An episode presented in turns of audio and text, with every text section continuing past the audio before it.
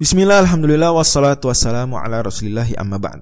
Ini adalah episode ke-9 dari serial Ghoribu Qisaril Mufassal. Di mana kita kali ini akan membahas kata anqadha yang ada di surat Asy-Syarah. Alladzi anqadha dhahrak. Yang mana kata Allah, beban-beban tersebut, tugas-tugas kenabian, dosa atau kesalahan telah memberatkan anqadha, memberatkan punggungmu, wahai Nabi.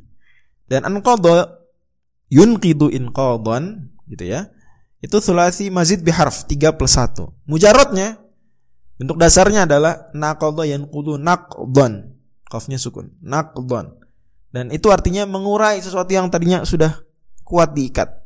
Makanya di surat An-Nahl wala takunu kallati naqadat ghazlaha min ba'di quwwatin ankatha. Jangan seperti perempuan yang mengurai lagi ikatan sulaman jalinan yang sudah dia kuatkan itu. Membatalkan sumpah juga sama. Allah firmankan di surat An-Nahl, "Wala tanqudul aymana ba'da tawkidiha." Membatalkan perjanjian surat Al-Baqarah, "Alladzina yanquduna 'ahdallahi min ba'di mitsaqih" dan beberapa surat lain dengan pola mirip. Batal wudu ya, nawaqidul wudu, pembatal wudu. Wudunya batal, intaqadha wudu'uhu.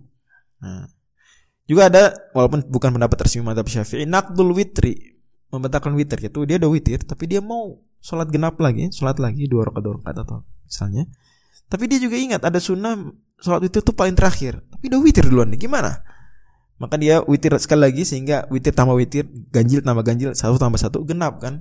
Nanti dia sholat genap nanti di akhir sholat witir. Tapi ini tidak disyaratkan dalam pendapat resmi madzhab syafi'i.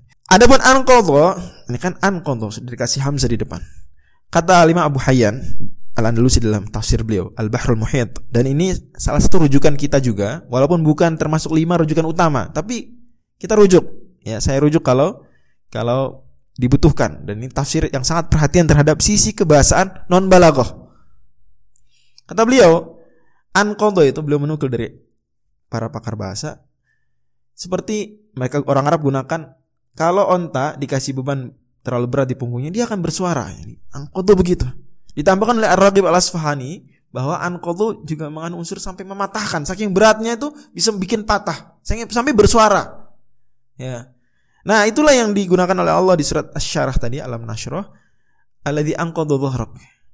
Dan memang makna istiqaqi dari naqadha atau nun qaf dan dot kata Syekh Muhammad Jabal adalah terpecahnya sesuatu, terurainya sesuatu yang tadinya kuat. Nah, itu tadi punggung sampai patah, sampai terdengar suara ontanya tuh uh, terdengar suara hampir sampai patah begitu. Allah